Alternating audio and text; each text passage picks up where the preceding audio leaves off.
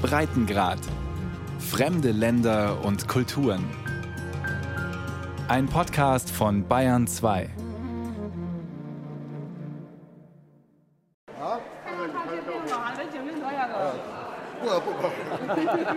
Das Yangjialing Freilichtmuseum in der zentralchinesischen Stadt Yan'an. In einer von außen unscheinbaren Backsteinhalle drängen sich Besuchergruppen dicht an dicht. Vor allem Senioren, Schulklassen und Betriebsausflügler. Die Stimmung in der gewölbten Halle ist fröhlich und gelöst. Die meisten haben ihre Smartphones in der Hand und machen aufgeregt Fotos von den roten Fahnen und Spruchbannern, die an den Wänden hängen und natürlich Selfies. Viele Besucher sind von weit her angereist, so wie diese Frau, die bei einem staatlichen Betrieb im 500 Kilometer entfernten Changda arbeitet. Sie ist mit mehr als 20 Kolleginnen und Kollegen nach Yen angekommen. Wir sind zum Lernen hergekommen. Wir wollen mehr erfahren über das 100. Gründungsjahr der Kommunistischen Partei. Das glückliche Leben, das wir in China führen, das hat hier angefangen. Die Kommunistische Partei Chinas inszeniert Yan'an als die Stadt der Revolution. Yan'an gilt als eines der Zentren der sogenannten roten Geschichte des Landes. Nach Yan'an hatten sich die Kommunisten 1935 nach ihrem sogenannten langen Marsch zurückgezogen. Bis Ende der 1940er Jahre befand sich hier das politische und militärische Hauptquartier der damals noch jungen kommunistischen Partei Chinas. Heute lernen in Yan'an schon Kinder und Jugendliche die KP zu bewundern und zu verehren. Wir haben hier eine Menge gelernt heute. Zum Beispiel über die unverwüstliche Moral Chinas während des Krieges gegen die Japaner. Auch für uns in der Schule gilt, wenn es mal etwas schwieriger wird, sollten wir durchhalten und niemals aufgeben. Das ist genau das, was wir hier gelernt haben. Kurz vor dem Ende des Zweiten Weltkriegs in Asien 1945 wurde in der gewölbten Halle von Yan'an der siebte Parteitag der Kommunistischen Partei abgehalten. Mao Zedong und seine Genossen formulierten dabei den Anspruch, die damalige Republik China in eine kommunistische Volksrepublik umzuwandeln. Die Errichtung eines neuen Chinas konnte nur erreicht werden durch das Aufwiegeln der Massen. Das Stärken des Führungsanspruchs der Partei war der Schlüssel zum Sieg der Revolution. Mit diesen Worten wird der Parteitag von 1945 heute in einer Infobroschüre für internationale Journalisten beschrieben, herausgegeben vor wenigen Wochen vom Presseamt der chinesischen Staatsführung. Die für europäische Ohren antiquiert klingende Sprache ist im China des Jahres 2021 aktueller denn je. Die kommunistischen Elemente der Einparteiendiktatur China werden wieder selbstbewusster betont als etwa noch vor fünf oder zehn Jahren. Landesweit wirbt die Kommunistische Partei auf Spruchbannern, in Anzeigen und auf riesigen LED-Werbescreens mit Slogans im kommunistischen Duktus. Fremdenführerin Liu Ting deutet auf vier Porträts, die am Rand der Yangjialing-Halle im Freilichtmuseum von Yan'an hängen. Das sind Marx, Engels, Lenin und Stalin. Ihre Errungenschaften, vor allem die von Marx und Lenin, bildeten damals die Grundlagen für uns. Yan'an zieht nicht nur Touristen an, sondern auch Parteikader. Eine der wichtigsten Parteihochschulen der Volksrepublik befindet sich in der Zwei-Millionen-Stadt im Landesteil Shanxi. Zu den Top-Professorinnen der KP-Kaderschmiede gehört Feng Jianmei. Sie schlägt die Brücke von damals nach heute. Die Yan'an-Ära hat unserer Partei viele wichtige Erfahrungen hinterlassen. Eine davon ist, dass unsere Partei eine starke und geeinte Führung braucht. Auf der Grundlage dieser Erfahrung hat die heutige Partei erkannt, wie wichtig es ist, einen zentralen Führungskern zu haben. Ein starker Führungskern, das ist ein Verweis auf Staats- und Parteichef Parteichef Xi Jinping. Der 68-Jährige führt seit Ende 2012 die Kommunistische Partei und das chinesische Militär, die Volksbefreiungsarmee. Seit 2013 ist Xi auch offizielles Staatsoberhaupt. Die Begrenzung der Amtszeit auf zehn Jahre hat er abschaffen lassen. Xi ist nun Staats- und Parteichef, solange er will oder solange die Partei ihn lässt. Er ist der Kern, wie es im Jargon der Kommunistischen Partei heißt, und der mächtigste Führer der KP und Chinas seit Mao Zedong. Dass die Kommunistische Partei durch den Lauf der Geschichte auserwählt sei, China mit seinen 1,4 Milliarden Menschen alleine zu regieren, das macht Xi regelmäßig deutlich. Die Geschichte zeigt uns, dass die Entscheidung des Volkes, die große Wiedergeburt der chinesischen Nation von der Kommunistischen Partei Chinas anführen zu lassen, völlig korrekt war. Davon dürfen wir niemals abweichen. Dabei hatte die KP vor 100 Jahren ganz klein angefangen, als Gruppe versprengter Marxisten, die begeistert waren von der bolschewistischen Revolution in Russland vier Jahre zuvor und diese Revolution aus Europa nach China holen wollten. Mit Hilfe der Sowjetunion und der Komintern, also der kommunistischen Internationalen mit Sitz in Moskau, gelang es, erste Strukturen aufzubauen, damals noch in der Illegalität und zwar im Sommer 1921 in Shanghai. Unter den zwölf chinesischen Delegierten war auch ein junger Mann aus der Provinz Hunan namens Mao Zedong. Er fiel nicht besonders auf, meldete sich selten zu Wort, übernahm aber die Rolle des Protokollführers. Mao stieg in der Partei schnell auf als ihr wichtigster Ideologe und später als Militärführer der kommunistischen Untergrundarmee, erzählt Daniel Lese, Historiker an der Universität Freiburg. Die Partei bleibt lange Zeit relativ marginal. Es gibt dann verschiedene Phasen, in denen sie relativ großen Aufschwung gewinnt. Und der größte Aufschwung ist sicherlich in der Phase der späten 30er und frühen 40er Jahre, als sich also der antijapanische Widerstandskrieg, also die chinesische Front des Zweiten Weltkrieges, abzeichnet und die kommunistische Partei eben sehr stark auf Patriotismus und Nationalismus setzt. Da explodieren die Zahlen also wirklich von einigen Zehntausenden und überschreiten dann die Millionengrenze. Und später gibt es dann nochmal ähnliche Entwicklungen vor der Staatsgründung und nach der Staatsgründung. Dass sich die KP China Macht und Herrschaft mühsam erkämpfen musste, dass sie ohne Unterstützung aus Moskau die eigene Armee nicht hätte aufbauen können, dass erst der Einmarsch der Sowjets in Nordchina und schließlich die Atombombenabwürfe der USA über Hiroshima und Nagasaki die Niederlage Japans im Zweiten Weltkrieg besiegelten, das lässt die Partei heute gerne unter den Tisch fallen, sagt der niederländische Historiker Frank Diekötter, der an der Universität Hongkong lehrt und mehrere Bücher geschrieben hat über die Anfangsjahre der Volksrepublik. Die Sowjets geben den gesamten Norden Chinas Chinas an Mao und seine Lumpenarmee aus Untergrundkämpfern. Sie bilden die chinesischen Kämpfer aus, versorgen sie mit Waffen, schicken regelmäßig chinesische Offiziere nach Moskau und Schritt für Schritt formen sie aus den Untergrundkämpfern eine beeindruckende Kampfmaschine. Auf den Sieg gegen die Besatzungsmacht Japan folgte der verlustreiche, aber letztlich siegreiche Bürgerkrieg in China gegen die nationalistische Kuomintang. Der Triumph für Mao und seine Anhänger war der 1. Oktober 1949, die Ausrufung der Volksrepublik auf dem Platz des himmlischen Friedens in Peking.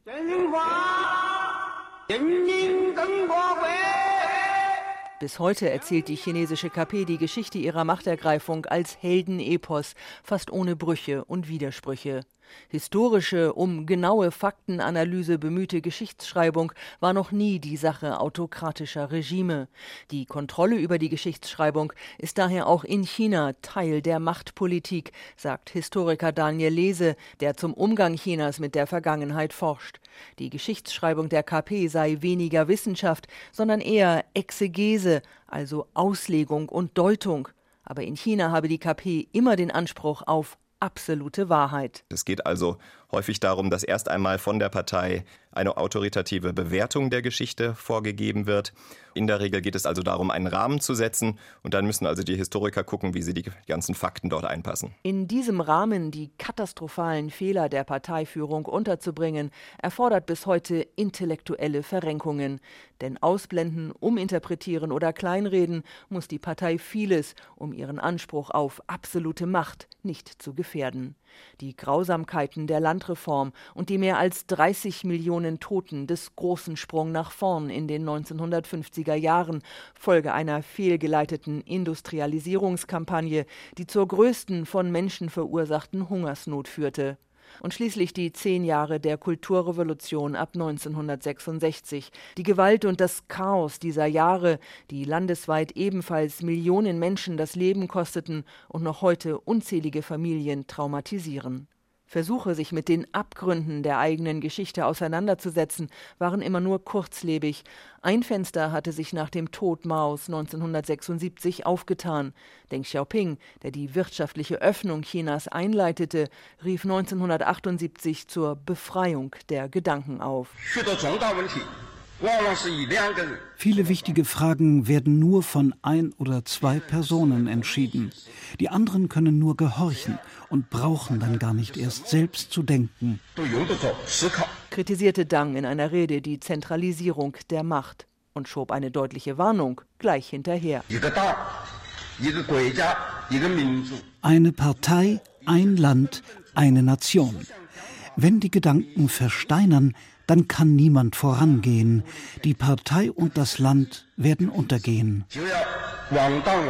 Gab es nach dem Tod des Langzeitdiktators Mao Zedong also durchaus Versuche, sich politisch neu zu orientieren, wurde am Machtmonopol der Partei nie gerüttelt. Forderungen nach mehr Demokratie in China kamen trotzdem auf. Sie gipfelten im Frühjahr 1989 in den landesweiten Studentenprotesten.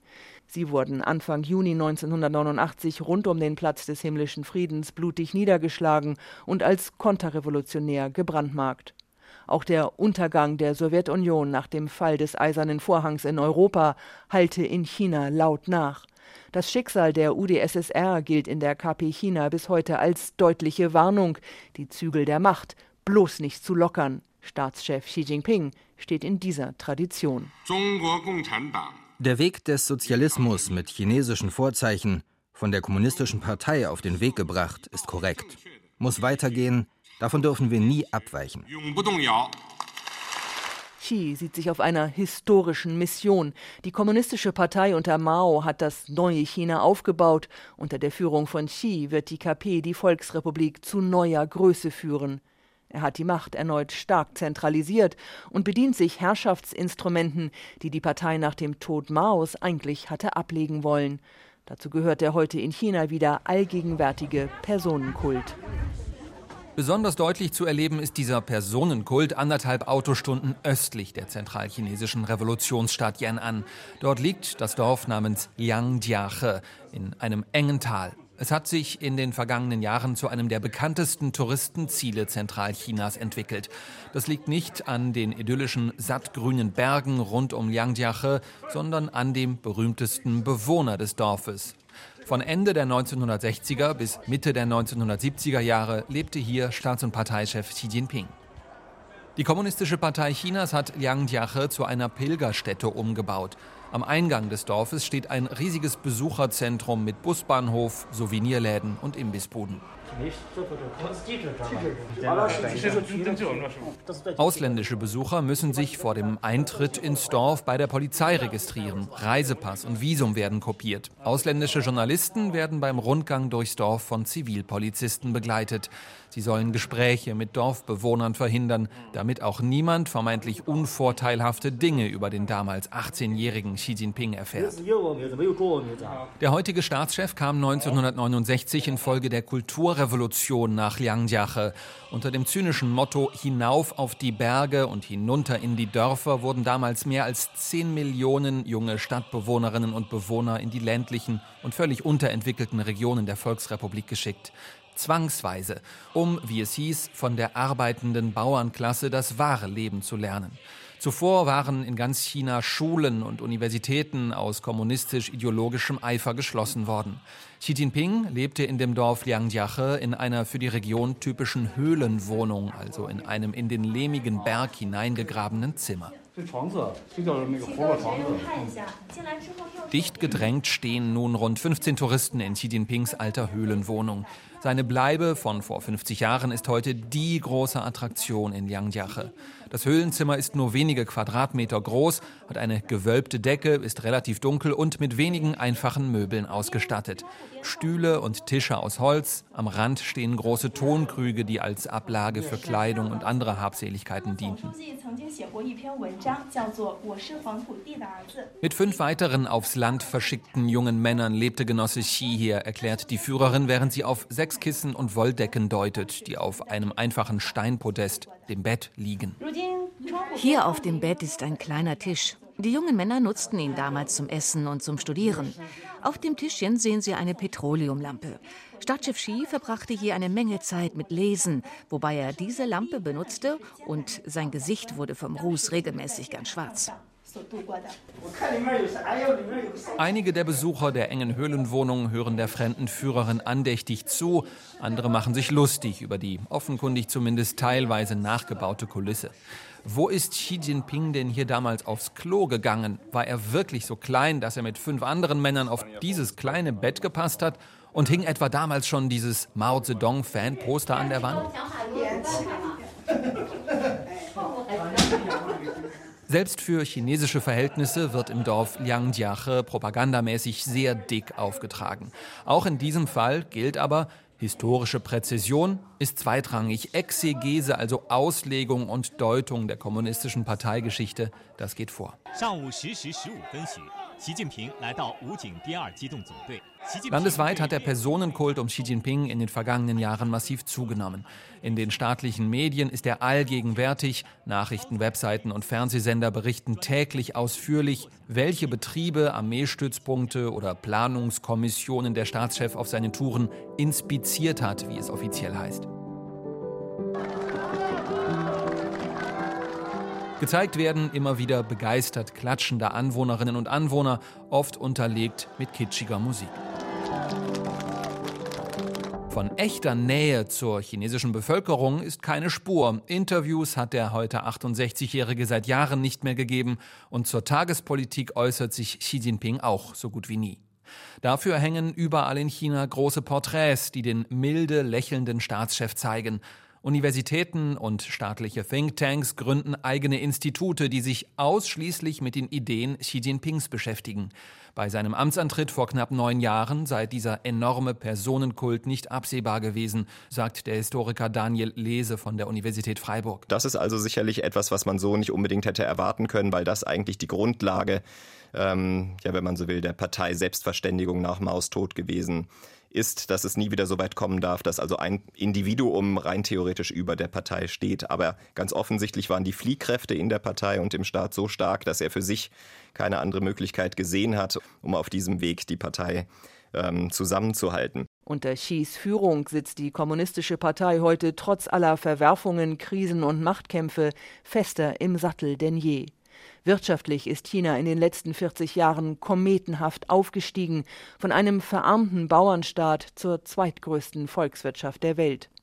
Auf den ersten Blick wirkt China wie ein kapitalistisches Musterland. Aber Partei und Staat haben sich nie wirklich zurückgezogen. Im Gegenteil, Chinas Staatskonzerne sind heute mächtiger denn je, die meisten Banken immer noch in staatlicher Hand und auch die privaten milliardenschweren Tech-Konzerne sind allesamt stramm auf Parteilinie. Mit dem wirtschaftlichen Erfolg der letzten Jahrzehnte legitimiert die Kommunistische Partei ihre Macht. Mit Repression, Gewalt und Zensur setzt sie ihre Macht durch. Das Militär untersteht bis heute der Parteiführung und nicht dem Staat. Die Justiz ist nicht unabhängig, Gerichte und Richter sind an Parteiweisungen gebunden. Kein anderes Land der Welt gibt so viel für die innere Sicherheit aus wie China. Aber anders als die kommunistischen Parteien in den Staaten des alten Ostblocks hat die KP China den Sprung ins 21. Jahrhundert geschafft.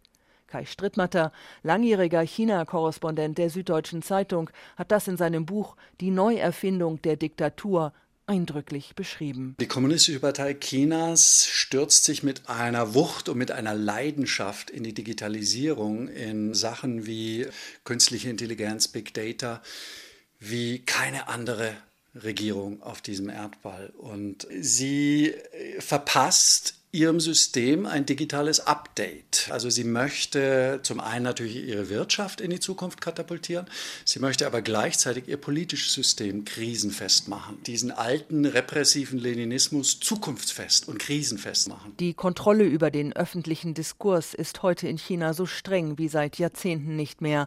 Abweichende Stimmen sind im öffentlichen Raum vollständig verstummt. Kritik an der kommunistischen Partei kommt laut nur noch aus dem Ausland, erreicht nicht in China nur wenige, denn Twitter, Facebook, WhatsApp, Instagram, YouTube, sie alle sind neben vielen Webseiten und internationalen Nachrichtenportalen in China blockiert.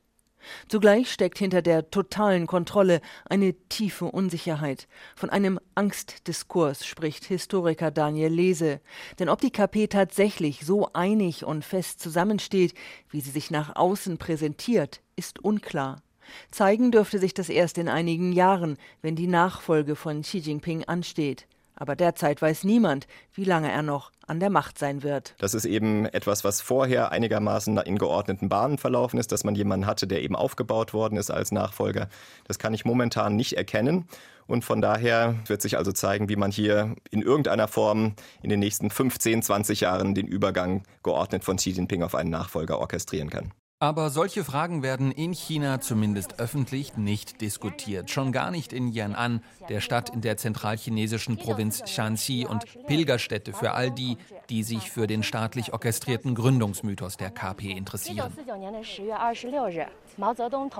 Unter einem pagodenartigen Turm auf dem innerhalb der Stadt gelegenen Baota-Berg beschwört eine Touristenführerin das Erbe Mao Zedongs. Der revolutionäre Geist von Yan'an, wie sie es nennt, der habe Mao für sein ganzes Leben geprägt. Dieser revolutionär-kommunistische Geist beeindruckt auch den 29-jährigen Gao Zong. Er ist aus der Millionenmetropole Xi'an nach Yan'an gereist. Mit dem Besuch der KP-Gedenkstätten will er seinem großen Ziel näher kommen, selbst Mitglied der Kommunistischen Partei Chinas zu werden. Doch ganz so einfach ist das nicht. Bei uns im Nachbarschaftszentrum, in dem ich arbeite, wollen viele von uns jüngeren Leuten Parteimitglied werden. Ich versuche also, noch besser zu sein als die anderen. In mein Motivationsschreiben lasse ich echte Gefühle einfließen. Unsere Parteikader lassen sich zwar nichts anmerken über das, was sie über uns denken, aber sie kriegen natürlich mit, wie wir drauf sind. Ich versuche also ein echter Parteienthusiast zu sein. Ich bemühe mich um extra gute Leistung und um Anerkennung durch die Parteioberen. 91 Millionen Mitglieder hat die Kommunistische Partei Chinas nach eigenen Angaben. Eine Mitgliedschaft hilft bei der Karriere, in Staatsunternehmen sowieso, aber auch in Privatunternehmen. Doch nur die allerbesten, zuverlässigsten und strebsamsten werden überhaupt zugelassen für das komplizierte Aufnahmeverfahren. Bis zu einer vollwertigen Parteimitgliedschaft können deswegen mehrere Jahre vergehen. Den 29-jährigen Gao Zong stört das nicht. Parteimitglied zu werden, für mich ist das eine große Ehre. Wieder austreten, das käme niemals in Frage. Natürlich sehen das nicht alle in China so, noch nicht mal innerhalb der kommunistischen Partei. Unter den fast 1,4 Milliarden Chinesinnen und Chinesen gibt es viele, die die kommunistische Partei nicht als Glücksfall, sondern als großes Unglück betrachten. China sei nicht durch die KP so reich und mächtig geworden, sondern trotz der kommunistischen Partei. Dieses Argument hört man von kritischen Chinesen regelmäßig. Das Land China, das sei nicht das gleiche wie die kommunistische Partei, auch dieses Argument hört man immer wieder. Die Professorin Feng Tianmei von der Kommunistischen Parteihochschule in Yan'an weist das empört zurück.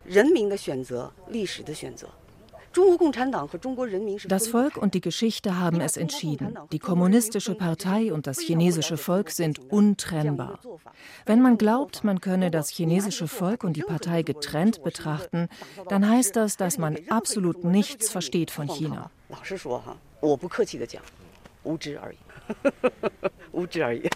Der Historiker Daniel Lese von der Universität Freiburg hält das für falsch. Für ihn ist die Behauptung, der Staat, das Volk und die KP seien untrennbar, nicht mehr als eine politische Strategie. Das ist eine Strategie, die man sehr stark unter Xi Jinping erkennen kann, dass also sowohl die Grenze zwischen Staat und Partei, aber auch die Grenze zwischen Partei und Volk überschrieben wird. Und das hat nichts damit zu tun, dass man China nicht versteht oder sonst was, sondern es hat in erster Linie ja eben damit zu tun, dass eben eine, eine, Kritik an der Partei unmittelbar eben Kritik an China, am Staat, am Volk ist. Es gibt keinen Grund mehr, irgendwelche Alternativen zu denken, weil die Geschichte hat ihre Erfüllung gefunden. Bisher kommt die Kommunistische Partei Chinas mit dieser Logik durch. Die Wirtschaft, Politik, die Medien und weite Teile der Zivilgesellschaft und des Kulturlebens in China sind vollständig auf Parteilinie. Damit das so bleibt, vertraut die Kommunistische Partei auch 100 Jahre nach ihrer Gründung und trotz aller Modernisierung noch immer auf die klassischen Instrumente einer Diktatur.